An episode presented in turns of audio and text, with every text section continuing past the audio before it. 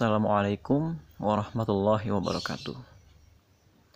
Eh, rekan-rekan sekalian, alhamdulillah kita sampaikan pujian kepada Allah Subhanahu wa taala yang pada kesempatan sore hari ini memberikan kita waktu untuk bisa sama-sama menimba. Di sini saya hanya akan membagikan sedikit pengalaman ya bagaimana eh, apa yang saya dapatkan dan apa yang saya alami pada saat uh, saya sering keliling ke daerah-daerah gitu ya Eh, salawat dan salam kita panjatkan kepada Allah Subhanahu wa taala untuk Rasulullah sallallahu alaihi wasallam yang gara-gara beliaulah melalui perantaraan beliaulah Allah menyampaikan hidayah kepada kita. Nah, eh, rekan-rekan sekalian, ketika hati harus memilih antara keluarga atau dakwah. Ini sebetulnya judulnya agak provokatif ya. Kenapa? Karena ini seakan-akan berarti keluarganya itu bukan dakwah gitu ya. Seakan-akan kita terjebak nih ya. Seakan-akan dakwah itu sebuah ruang lain keluarga itu ada sebuah ruang lain. Jadi seakan-akan ketika seseorang mau berdakwah itu dia keluar dari ruang keluarga dia masuk ke dalam ruang dakwah. Nah keluarganya tidak masuk ke dalam dakwah gitu ya. Padahal teman-teman sekalian keluarga juga termasuk ke dalam dakwah dan eh, di level tertentu teman-teman sekalian, keluarga juga merupakan juru dakwah. Keluarga akan berperan untuk meningkatkan mentalitas dan vitalitas seorang juru dakwah. Nah, makanya eh, kita kita sedikit diarahkan nih ketika harus memilih antara keluarga dengan dakwah berarti seakan-akan di satu titik keluarga kita ada di satu tempat yang tidak ada hubungannya dengan dakwah. Di satu titik dakwah kita itu ada di tempat yang lain yang juga tidak ada hubungannya dengan dakwah. Ya eh, tidak ada hubungannya dengan keluarga. Ya dakwah kita itu tidak ada hubungannya dengan keluarga. Seakan-akan seperti itu. Nah terus bagaimana? Yang benar. Ada dua kondisi. Ya dua kondisi uh, di mana Eh, kita itu berkumpul gitu ya. Ada ada dua kondisi di mana kita itu berkeluarga lalu kemudian kita berdakwah. Kondisi pertama ya. Kondisi ketika seperti di judul ini yaitu kita memang mau tidak mau harus memilih antara dakwah atau keluarga kita.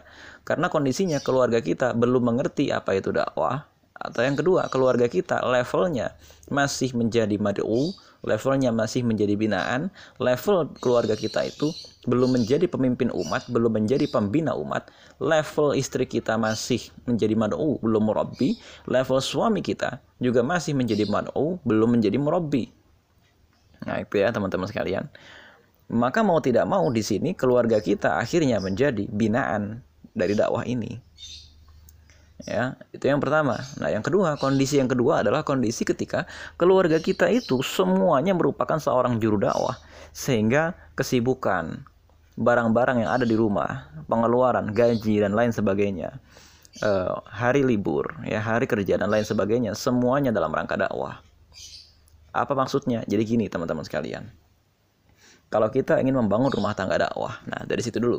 Kalau kita ingin membangun rumah tangga dakwah, maka rumah tangga dakwah itu adalah sebuah rumah tangga yang semua jam hidupnya, semua pengeluarannya, semua nafkahnya adalah nafkah dalam rangka dakwah.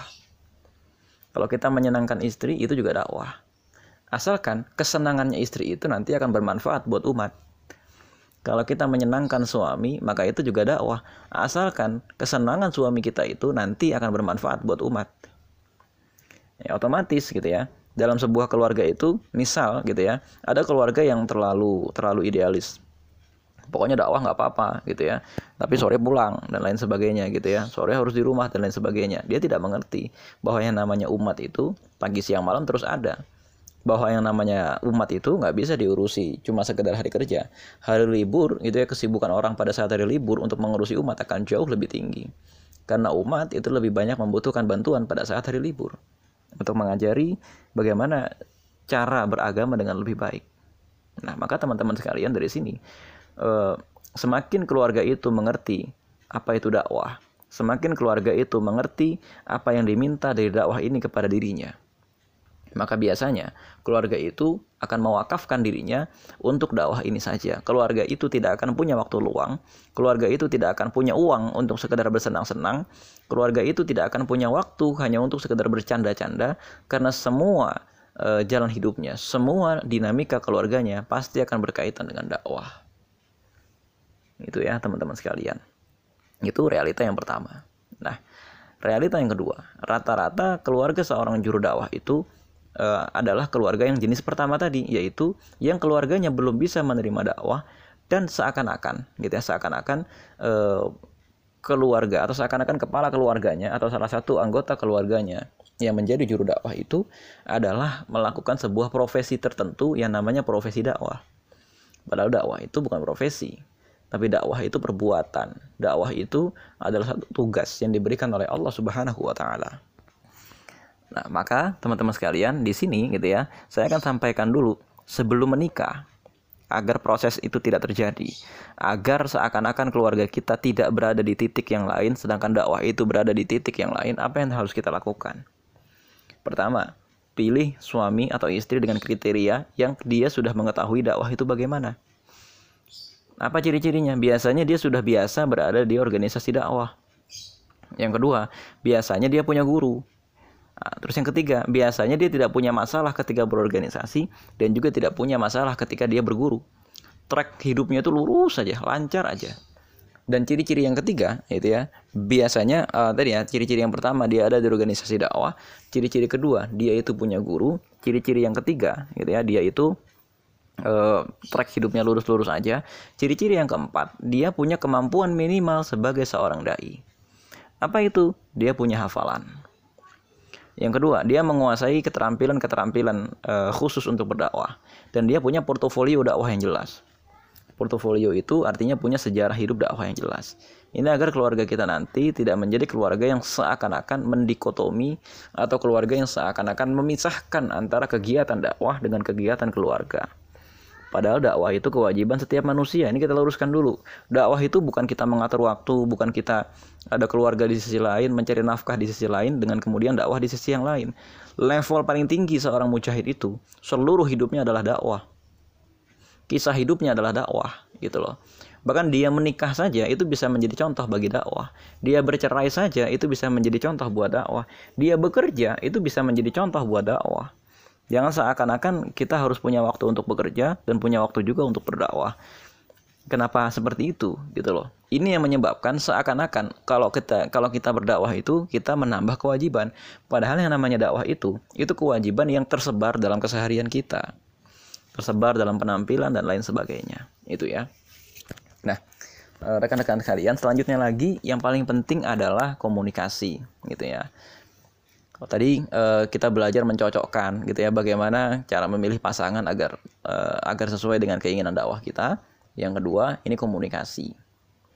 Seringkali uh, keluarga yang berhasil melewati hidupnya dengan dakwah itu adalah keluarga yang punya keterbukaan sedemikian rupa. Transparan gitu ya, keluarga yang transparan. Yang kedua, selain transparan gitu ya, kecemburuan seorang perempuan itu adalah kecemburuan yang tidak posesif artinya kecemburuan yang wajar gitu ya. E, dan kecemburuan seorang laki-laki juga merupakan sebuah kecemburuan yang wajar yang menyebabkan mereka berdua tidak berbuat zalim. Namanya seorang juru dakwah pasti dia memiliki sejumlah rahasia yang bahkan ini tidak bisa dibicarakan dengan istrinya. Begitu juga dengan seorang istri. Yang namanya ketika istri itu berdakwah pasti dia akan memiliki sejumlah rahasia yang tidak bisa dia sebarkan kepada suaminya ini teman-teman sekalian yang kemudian harus dipahami. Ketika seseorang itu berdakwah, ya, maka harus kita sadari bahwa diri kita atau diri orang itu adalah diri yang sedang digunakan oleh Allah Subhanahu wa taala untuk menyampaikan kebenaran. Kalau sudah begitu, ya teman-teman sekalian, kalau sudah begitu, kalau sudah diri kita digunakan oleh Allah Subhanahu wa taala untuk bisa menyampaikan kebenaran, maka kita tidak boleh mengganggu alat Allah itu apa yang harus kita lakukan? Ya memang mau nggak mau kita harus punya kelapangan kita harus punya kerelaan hati. Harusnya istri kita yang masak jadi kita yang masak. Karena istri kita sibuk ngisi misalnya. Uh, harusnya misalnya suaminya nyari kerja ini enggak gara-gara ternyata ada amanah dakwah dan lain sebagainya. Dia harus mau menahan kelaparan. Dia harus mau menahan kesakitan dan lain sebagainya. Harus sabar. Karena apa? Semuanya telah dikomunikasikan dengan baik gitu ya Nah, itu sebagai pembukaan ya teman-teman sekalian, sebagai e, gambaran awal ketika kita harus memilih antara rumah tangga dengan dakwah. Nanti e, pada bagian yang kedua saya akan sampaikan lebih detail lagi, saya akan sampaikan lebih rinci lagi e, bagaimana itu dakwah. Rekan-rekan sekalian, pada bagian yang kedua ini saya akan lebih jauh menjelaskan lagi melalui e, beberapa contoh gitu ya. Kadang teman-teman sekalian, itu ya, sebuah keluarga itu e, harus memiliki beberapa keterampilan dasar, harus memiliki beberapa kekayaan dasar agar keluarga kita juga bisa berdakwah. Ini yang saya alami, kita sharing gitu ya. Kenapa sih e, istri-istrinya Rasulullah itu tidak terlalu terbebani dengan amanah dakwah Rasulullah yang sedemikian berat? Kenapa sih istri-istrinya Rasulullah itu tidak terlalu merasa Rasulullah itu manja dan lain sebagainya, selelah apa pun Rasulullah? Yang pertama, sebagai laki-laki, ya, sebagai laki-laki. Saya mohon sekali kepada laki-laki untuk mau mengerjakan pekerjaan rumah tangga itu penting teman-teman sekalian agar apa? Agar istri kita bisa berdakwah. Saya punya istri. Istri saya adalah seorang alumni Lipia. Dia juga seorang anak pondok. Harusnya amanah dia bukan cuci piring di rumah. Harusnya amanah dia adalah di masjid. Amanah dia di musola menyampaikan kabar gembira dan peringatan kepada ibu-ibu. Tapi karena istri saya sibuk nyuci piring di rumah misalnya, maka dia tidak bisa menjadi seorang penyeru, tidak bisa memberikan seorang peringatan nyuci piring itu bukan kegiatan ideologis, teman-teman sekalian. Maka apa yang harus dilakukan? Yang pertama, teman-teman sekalian, saya harus mau mengerjakan pekerjaan rumah tangga itu. Saya tidak boleh menjadi suami yang sekedar e, suaminya itu cuma sekedar meminta hak-hak dia saja tapi tidak pernah mau mengerjakan hak-hak rumah tangga gitu loh dia sekedar meminta hak tapi dia tidak pernah mau mengerjakan kewajiban dia cuma meminta hak dia tidak mau memberikan hak suami yang mau istrinya menjadi seorang juru dakwah, ya dia harus cuci piring. Kenapa? Misal cuci piring itu butuh waktu sekitar 20 menit atau 10 menit lah yang sedang gitu ya. Maka mau tidak mau teman-teman sekalian, ya, kalau waktu 10 menit itu itu biasanya kalau sebuah keluarga itu mau berdakwah, maka 10 menit itu bisa digunakan untuk merojaah misalnya. 10 menit itu bisa digunakan untuk membuat satu konten misalnya dan lain sebagainya. Itu kalau kondisinya suaminya mau nyuci piring.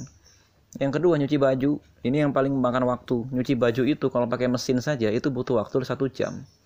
Kalau tidak pakai mesin bisa satu jam setengah atau dua jam.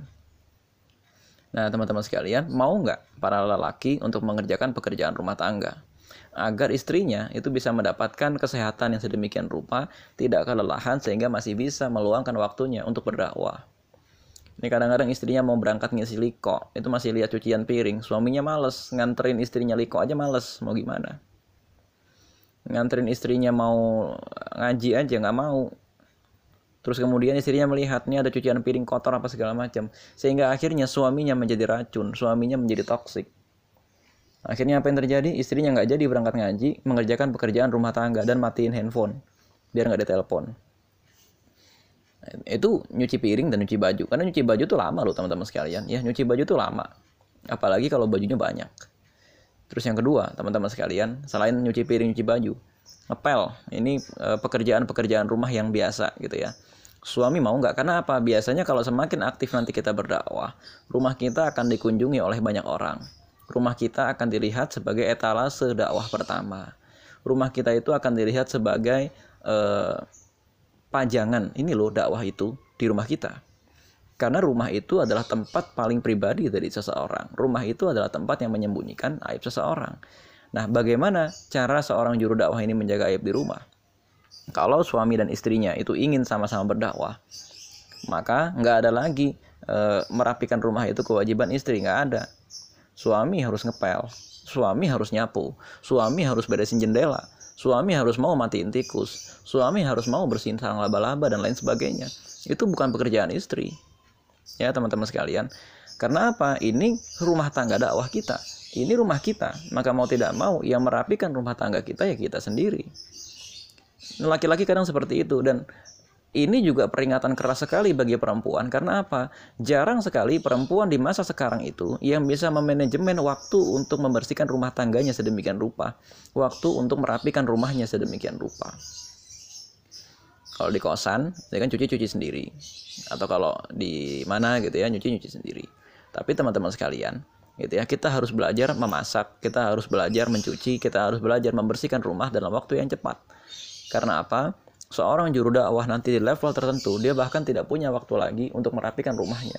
Dan dia tidak punya waktu untuk sekedar berlambat-lambat. Itu loh teman-teman sekalian. Jadi skill pertama tadi laki-laki maupun perempuan harus mau berbagi harus mau merapikan sesuatu dan sering kali sifatnya bukan kesepakatan. Bukan itu. Bukan kesepakatan nanti pokoknya piring urusan mama ya. Kalau cuci baju urusan papa. Nggak begitu. Tapi urusannya udah ngelihat pekerjaan apa selesaikan Apalagi nanti konteksnya ini para lelaki harus belajar ketika istri kita tuh hamil. Namanya istri lagi hamil itu nggak bisa mengerjakan pekerjaan rumah tangga, nyuci, ngepel, nggak bisa. Nggak bisa. Harus suaminya, makanya dari sekarang suami harus belajar cuci piring, harus belajar nyapu, harus belajar ini itu. Ciri-ciri laki-laki yang sudah siap berumah tangga dan rumah tangganya menjadi aset dakwah bagi Allah Subhanahu wa taala adalah dia terbiasa mengerjakan pekerjaan rumah tangga sehingga nanti rumah tangganya itu menjadi rumah tangga yang efisien dan efektif. Istrinya ikut berdakwah bersama dia. Ini nggak boleh lagi ada laki-laki angkuh di zaman sekarang. Ya, ada laki-laki angkuh yang mengatakan bahwa ya pokoknya pekerjaan rumah itu pekerjaan istri. Nggak begitu konsepnya. Itu yang pertama. Jadi ya teman-teman sekalian, uh, istri itu gitu ya bukan pembantu rumah tangga. Dan sebaliknya suami itu juga bukan sekadar pemimpin yang pemimpin kerjaannya nyuruh-nyuruh. Dan sebaliknya teman-teman sekalian gitu ya. Istri juga bukan sekedar membebankan e, segala pekerjaan kepada suami. Mentang-mentang suaminya begini-begini terus disuruh. Nggak boleh seperti itu gitu ya. Yang kedua teman-teman sekalian untuk bisa menciptakan rumah tangga dakwah agar rumah tangga kita itu berubah menjadi rumah tangga dakwah semua dai itu punya satu kemampuan yang paling penting. Apa itu? Kemampuan mendengar dan kemampuan memaafkan. Itu satu paket. Mendengar dan memaafkan itu kemampuan yang dimiliki oleh semua dai. Karena kesibukan dakwah, rata-rata dai di luar sana itu pulang ke rumah dalam keadaan lelah. Karena kesibukan dakwah, rata-rata rumahnya jadi berantakan. Karena kesibukan dakwah nih teman-teman sekalian, apalagi kalau laki-lakinya sibuk berdakwah misalnya Laki-lakinya adalah ustadz yang biasa ngisi di mana, di mana, di mana. Di luar, itu ya, di luar.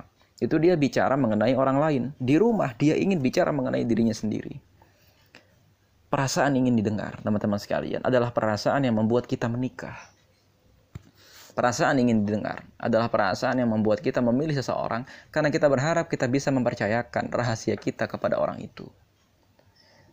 Dan ini akan mengerikan sekali kalau sang istri ataupun sang suami tidak punya kemampuan mendengar. Dua-duanya sama-sama maunya didengar. Dua-duanya sama-sama maunya ngomong. Terutama misal kalau yang punya kewajiban dakwah adalah suaminya. Dan di rumah istrinya itu maunya ngomong aja. Lo kan fitrah kak? Iya fitrah, betul. Lo kan fitrah Ustaz? Iya betul fitrah. Akan tetapi teman-teman sekalian, kita lagi ngomongin bukan rumah tangga biasa ini masalahnya jadi mohon maaf kalau ini rumah tangga biasa, saya nggak akan ngomong begini.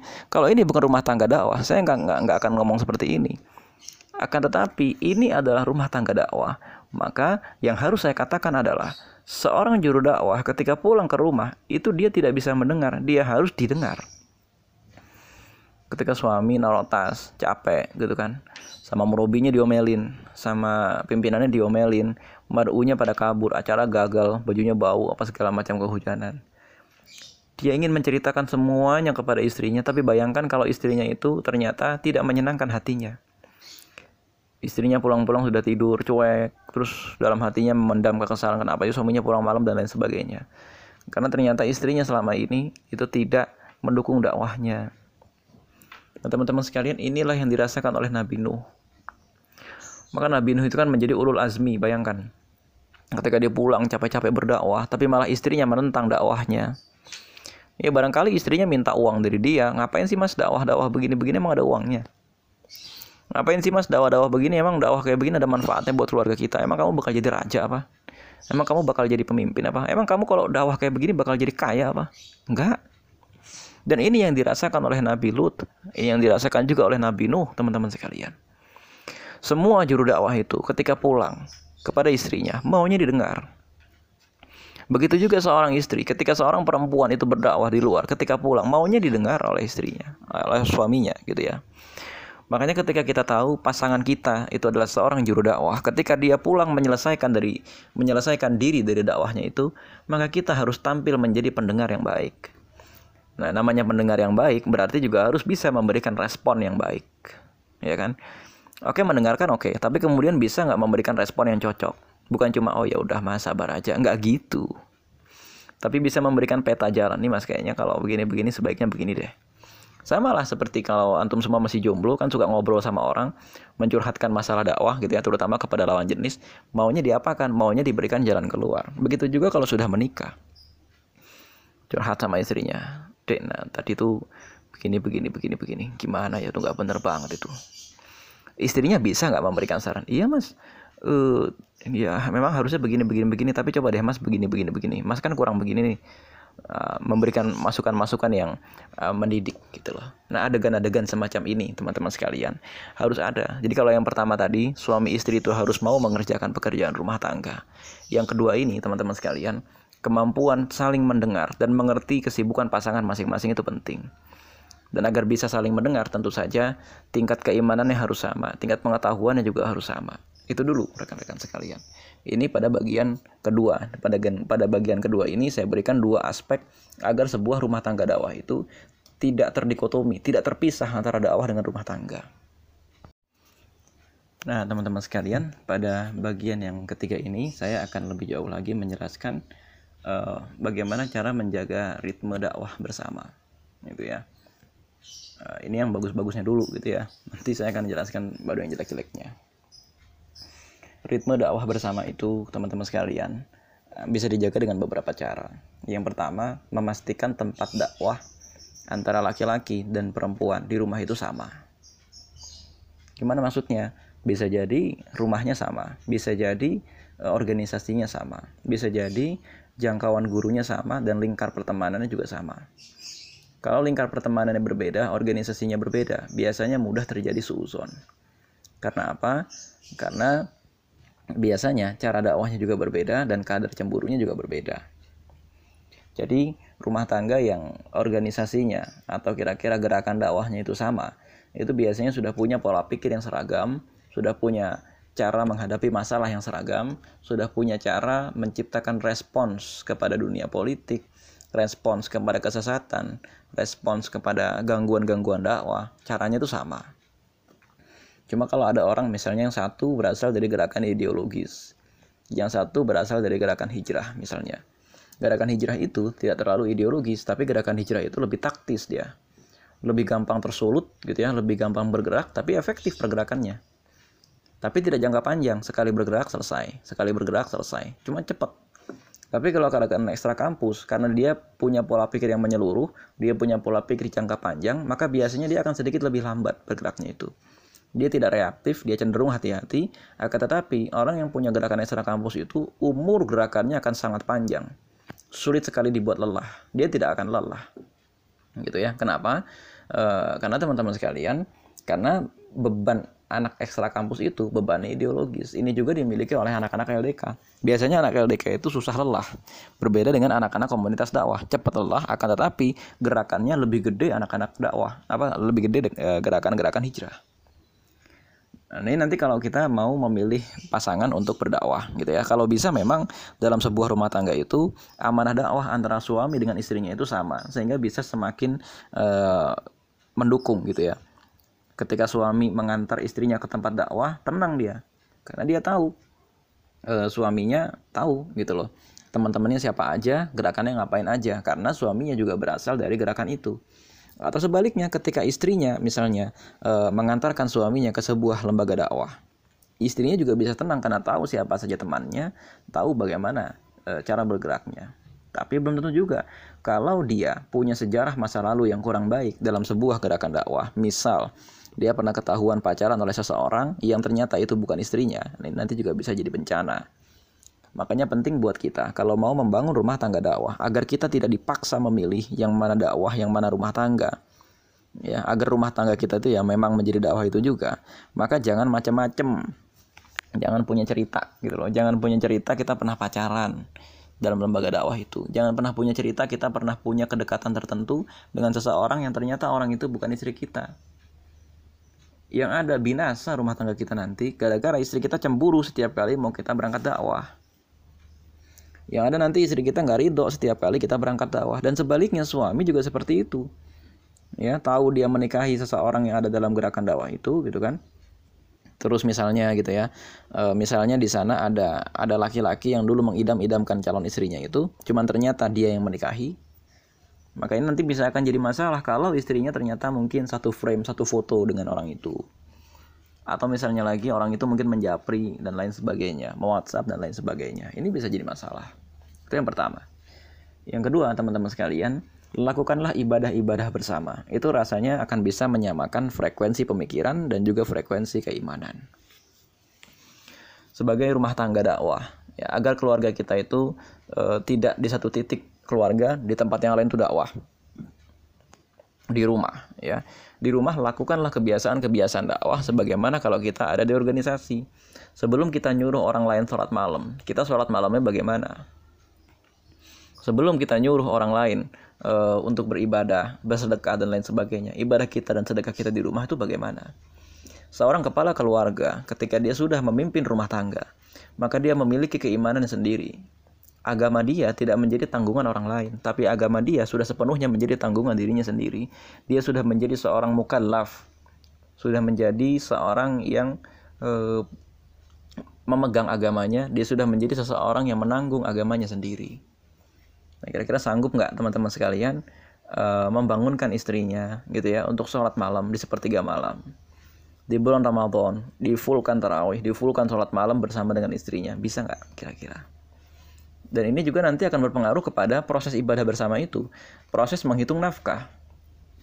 Suaminya punya gaji berapa, istrinya punya gaji berapa, atau suaminya punya gaji berapa, istrinya punya kebutuhan berapa, misalnya in case istrinya sedang tidak bekerja karena hamil dan lain sebagainya.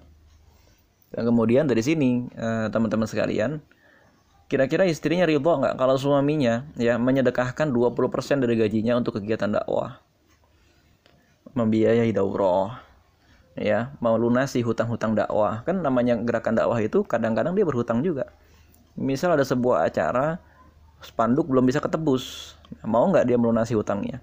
Seringkali suaminya mau-mau aja cuman istrinya gue ah ngapain sih mas itu kan ada ada ininya apa segala macam atau kebalikannya sering kali istrinya mau membawakan makanan dan lain sebagainya untuk agar panitia itu bisa senang-senang agar panitia itu Eh, bisa mendapatkan kenikmatan ketika berdakwah. Akan tetapi suaminya kadang-kadang nggak mau. Ngapain sih, dek bawain buah apa segala macem. Nah, ada kan rapat kerja gitu ya, raker. Ya, tapi itu nanti gitu ya. Nanti akan saya jelaskan di bagian yang terakhir. Ini sekarang teman-teman sekalian, ketika proses membagi-bagi nafkah itu, suami dan istrinya harus sepakat. Ini nafkah buat dakwah, ini nafkah buat kalian, nafkah buat kamu. Dan nafkah itu dalam kesepakatan para ulama itu ada dua, nafkah batin dan nafkah lahir. Nafkah lahir ya teman-teman sekalian itu berupa apa? Sandang pangan papan dan jima. Itu dalam hubungan rumah tangga. Artinya sandang e, itu pakaian pangan itu makanan papan itu rumah dia harus bayar kontrakan listrik air dan lain sebagainya. Dan juga jima jima itu artinya hubungan seksual. Itu merupakan nafkah lahir dan yang kedua nafkah batin nafkah batin itu berupa apa hak pengajaran tauhid hak diimami diimami itu hak kalau laki-laki tidak bisa memberikan nafkah berupa mengimami tadi, maka dia dinyatakan tidak bisa memberikan nafkah lahir. Repot. Gitu ya. Dan termasuk juga misalnya dalam hal ini gitu ya. Dia nanti akan membagi-bagi nafkahnya itu untuk urusan dakwah. Dan dalam konteks ini adalah nafkah batin, eh nafkah lahir. Nafkah yang berupa uang. Istrinya tahu suaminya gajinya 4 juta. Kebutuhan rumah tangga bersih dua setengah juta. Yang satu setengah juta apakah dia mau belikan emas atau dia mau sedekahkan itu untuk gerakan dakwah. Saya sedikit mengkritik ya. Bagus sekarang ada gejala orang menabung di emas, tidak lagi di bank. Ini pelan-pelan nanti akan meruntuhkan kapitalisme. Saya setuju dengan itu. Akan tetapi teman-teman sekalian, saya tidak setuju kalau ini berubah menjadi gerakan menimbun harta. Kalau ini berubah menjadi gerakan menimbun harta, maka kegiatan membeli emas tidak lagi bisa kita katakan sebagai kegiatan dakwah, sebagai kegiatan memperjuangkan Islam. Maka tadi kalau misalnya kita punya uang sisanya sejuta setengah, mau kita apain? Emas sekarang sejuta kalau nggak salah. Ya teman-teman sekalian kita mau ngapain nih kira-kira? Sedangkan ada daurah gitu ya, ada keberangkatan apa dan lain sebagainya. Atau suaminya bisa pergi ke masjid dan lain sebagainya. Gitu ya seandainya dia punya uang yang cukup gitu ya uang yang dia dapatkan dari kajian itu bisa dia belikan buku atau bisa dia belikan macam-macam agar rumah tangganya itu jadi tidak tergantung dengan dakwah rumah tangganya itu jadi tidak ketergantungan dengan biaya yang dia dapatkan dari dakwah karena dia tetap punya biaya hidup dari tempat selain dakwah Kalau kata Imam Hasan al-Banna, ini namanya qadirun alal kasbi. Agar rumah tangga kita itu tidak menjadi rumah tangga yang ketergantungan dengan uang yang didapatkan dari dakwah. Karena istrinya pintar memanajemen, suaminya juga pintar cari uang.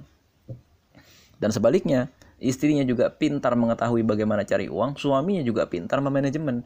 Sehingga ketika dia mendapatkan kafalah atau ketika dia mendapatkan tambahan keuangan dari jalan dakwah ini, dia akan bisa memutarkannya kembali untuk dakwah. Contohnya apa? Beli buku, membiayai komunitas dakwahnya. Misal ketika ada seorang ustadz dipanggil di komunitas yang lain, dibayar misalnya. Nah, uang yang dia hasil bayarnya itu karena keluarganya sudah tercukupi karena si ustadznya ini juga kerja. Maka uang ini akan muter kembali ke dakwah. Inilah sebaik-baik rumah tangga, teman-teman sekalian. Yang rumah tangga itu tidak menjadi rumah tangga yang mengambil keuntungan dari dakwah. Tapi rumah tangganya itu betul-betul hanya memutar uang dari masjid yang satu kepada masjid yang lain atau hanya untuk membiayai kegiatan dakwah. Artinya rumah tangganya itu dengan atau tanpa berdakwah sudah dicukupkan oleh suaminya dengan nafkah yang berasal dari profesinya. Jadi profesi suaminya bukan berdakwah. Profesi suaminya ada sendiri, berdagang misalnya, berkebun misalnya, pegawai dan lain sebagainya. Tapi masalah kecukupan rumah tangga ada sendiri dari tempat lain.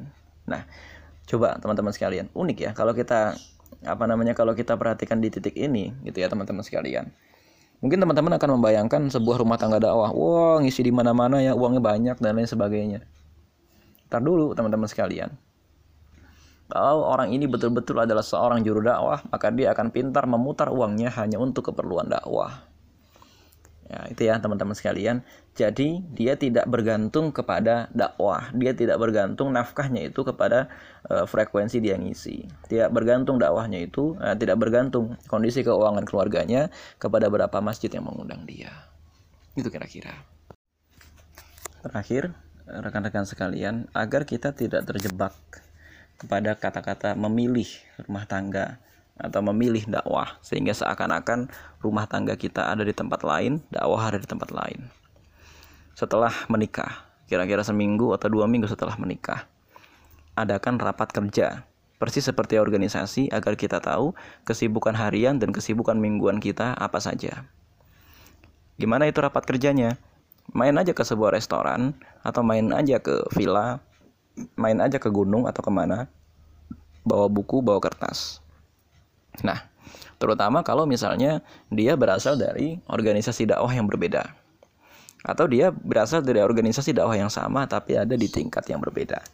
Saya dengan istri saya itu berasal dari organisasi yang sama akan tetapi karena tingkatnya beda, daerahnya juga berbeda. Saya dari Jakarta Timur, istri saya dari Jakarta Selatan, saya dari kami gitu ya. Dan organisasi dia dengan organisasi saya juga tidak sama. Dia di kami, di LDK juga gitu ya dan juga kemudian dia disibukkan dengan istiqomah. Kalau saya di kami juga memimpin beberapa organisasi sastra. Namanya organisasi sastra, saya terangin semuanya, saya jelaskan. Kalau istri saya dia menerangkan, wah semuanya serba tertib, apalagi dari Lipia. Ikhwan akhwatnya sangat terpisah. Bahkan grup campur ikhwan dengan akhwat saja itu eh, ada tapi tidak aktif. Gitu ya. Dan kegiatan dakwah itu aman sekali, sangat aman gitu ya, sangat aman. Eh, tidak tidak ada interaksi antara ikhwan dengan akhwat yang berlebihan. Dan di kami dia juga baru tingkat daerah kesibukan dakwahnya paling mengisi dari satu kampus ke satu kampus yang lain di Jakarta Selatan. Kalau saya saya sudah di tingkat pengurus pusat pada saat itu, maka saya mengisi itu dari pulau apa ke pulau apa.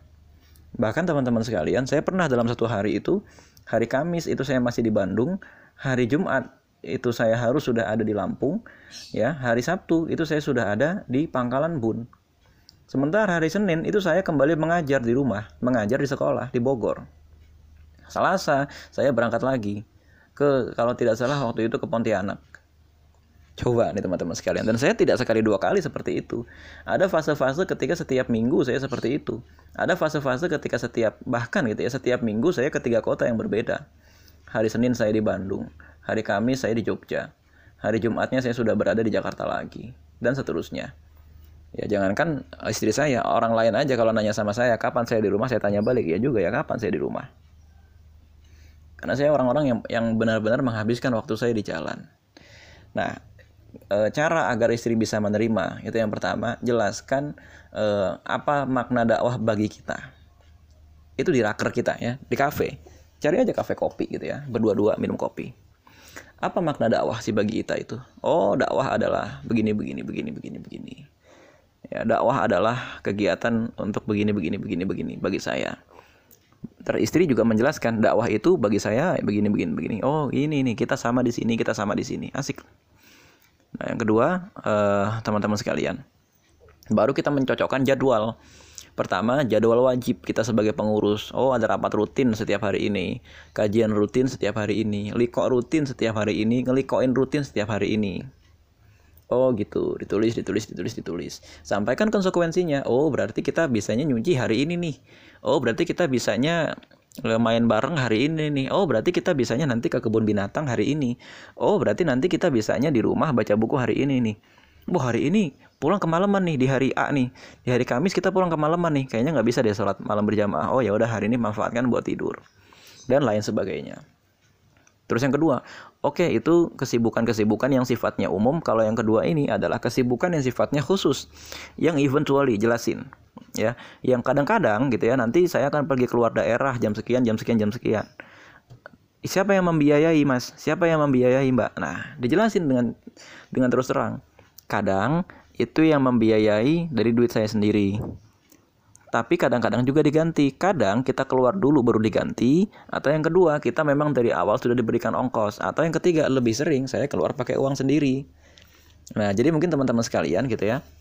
Eh, selama ini ada seorang juru dakwah gitu ya, ada beberapa orang juru dakwah yang kalau keluar daerah itu pakai uang sendiri tidak mengharapkan bayaran gitu ya dari orang yang mengundang dia. Karena apa? Kalau di organisasi-organisasi itu rata-rata tidak diberikan uang. Akan tetapi kalau di komunitas hijrah dan lain sebagainya memang ada. Karena ada donaturnya. Nah, ini keluarga kita juga harus siap. Itu baru kesibukan dakwah, belum kesibukan-kesibukan yang lain. Kalau saya multi organisasi, saya bikin negeri buku, maka saya uangnya lebih banyak untuk beli buku dan kirim-kirim buku. Pakai uang saya pribadi. Saya juga ada di organisasi sastra, namanya organisasi sastra yang tidak berbasis agama. Ketemu perempuan yang tidak pakai jilbab, ketemu laki-laki yang pakai jilbab, ketemu homo, ketemu ini itu, ketemu penyair yang kerjanya mabuk. Saya jelaskan semua dengan terus terang. Karena di sana ada amanah dakwah. Buktinya apa? Nanti penyair-penyair itu ketika bingung mencari Tuhan, nah bertanyanya kepada yang dekat. Tentu saja yang terdekat adalah saya sebagai sahabat mereka itu juga dakwah teman-teman sekalian. Dan sebaliknya saya jelaskan juga nanti uh, range uh, lingkar pertemanan saya itu aneh-aneh. Saya pernah teman-teman sekalian ditelepon jam 10 malam teman saya ada di sebuah daerah minta izin sama saya. Mar gue mau gue udah nggak tahan nih gue mau berzina. Gitu kan kenapa? Gue lagi di satu ruangan sama cewek cakep banget nih gitu loh.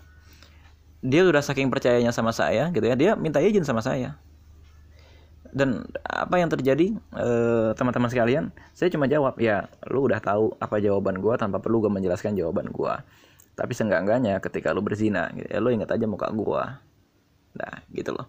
Dan saya nelpon itu di depan istri saya. Dan istri saya juga awalnya memang uh, apa namanya awalnya memang agak rikuh gitu ya agak agak gimana. Karena melihat pertanyaan-pertanyaan dari orang yang saya dakwahi itu pertanyaan-pertanyaan yang bukan umum gitu loh. Bukan pertanyaan yang sifatnya aman-aman saja maka saya kepada mereka tidak membahasakan secara ayat karena saya medan dakwahnya seperti itu. Medan dakwah saya itu bukan anak pesantren, bukan orang yang hatinya keras gara-gara keseringan baca Quran tapi dengan cara yang salah. Bukan orang yang hatinya mengeras gara-gara terlalu sering ikut kajian akan tetapi dia tidak punya keramahan, dia tidak punya kemampuan untuk mendengar orang lain. Dia seolah-olah menjadi juru dakwah tapi sesungguhnya dia menjadi juru kutip untuk mencari kesalahan orang. Itu bukan berdakwah namanya, itu khawarij. Nah, teman-teman sekalian, itu di antara contoh yang pertama. Contoh yang kedua, saya membuka sebuah majelis taklim di Depok yang isinya itu para pecandu narkoba. Di awal-awal ini saya ceritakan setiap Kamis malam saya buka majelis taklim itu. Dan kemudian isinya siapa? Perokok, pemakai ganja dan bahkan mereka e, ketika majelis taklim itu dimulai, mereka menggunakan ganja. Istri saya saya ajak mulai jam 11 malam selesai jam 4 pagi. Saya ajak dia tidur tidur dah. nggak apa-apa. Gitu ya. Tidur tidur aja silakan nggak apa-apa Nah, tapi eh, teman-teman sekalian, dengan itu istri saya mengerti, oh ini toh yang dihadapi sama suami saya selama ini. Nah, di awal-awal ya teman-teman sekalian, saya juga menjadi relawan di kami Jaktim di bagian Sosmas. Saya ketua departemen Sosmas. Setiap ada kebakaran, saya datang ke sana. Setiap ada penggusuran, saya datang ke sana. Saya aksi demo apa segala macam. Istri saya amanahnya bukan di sana. Istri saya amanahnya kaderisasi, bersih di masjid melulu, main ke rumah orang dan lain sebagainya. Kalau saya enggak, saya main ke lokasi kebakaran api masih nyala bantuan udah datang ya. Api masih berkobar dan lain sebagainya api sudah datang dan seterusnya. Itu yang saya hadapi. Dan lama kelamaan istri saya terbiasa gitu ya jalan ke kebakaran begini begitu dan lain sebagainya. Nah kira-kira teman-teman sekalian itu dulu yang bisa saya sampaikan gitu ya agar rumah kita itu menjadi betul-betul rumah tangga dakwah gitu ya. Dan ingat gitu ya teman-teman sekalian hubungan kita dengan Allah itu penting sekali ya dakwah itu yang terbaik adalah yang tetap menjadikan hubungan kita dengan Allah itu tetap baik Allah akan menurunkan kasih sayang kepada orang-orang yang beriman dan beramal soleh otomatis di sini mensyaratkan keimanan dan e, amal soleh keluarga kalau mau kasih sayang itu diturunkan kepada sebuah keluarga. Ini adalah ibrah dari surat Maryam ayat 96. Kira-kira itu yang bisa saya sampaikan. Allah Assalamualaikum warahmatullahi wabarakatuh.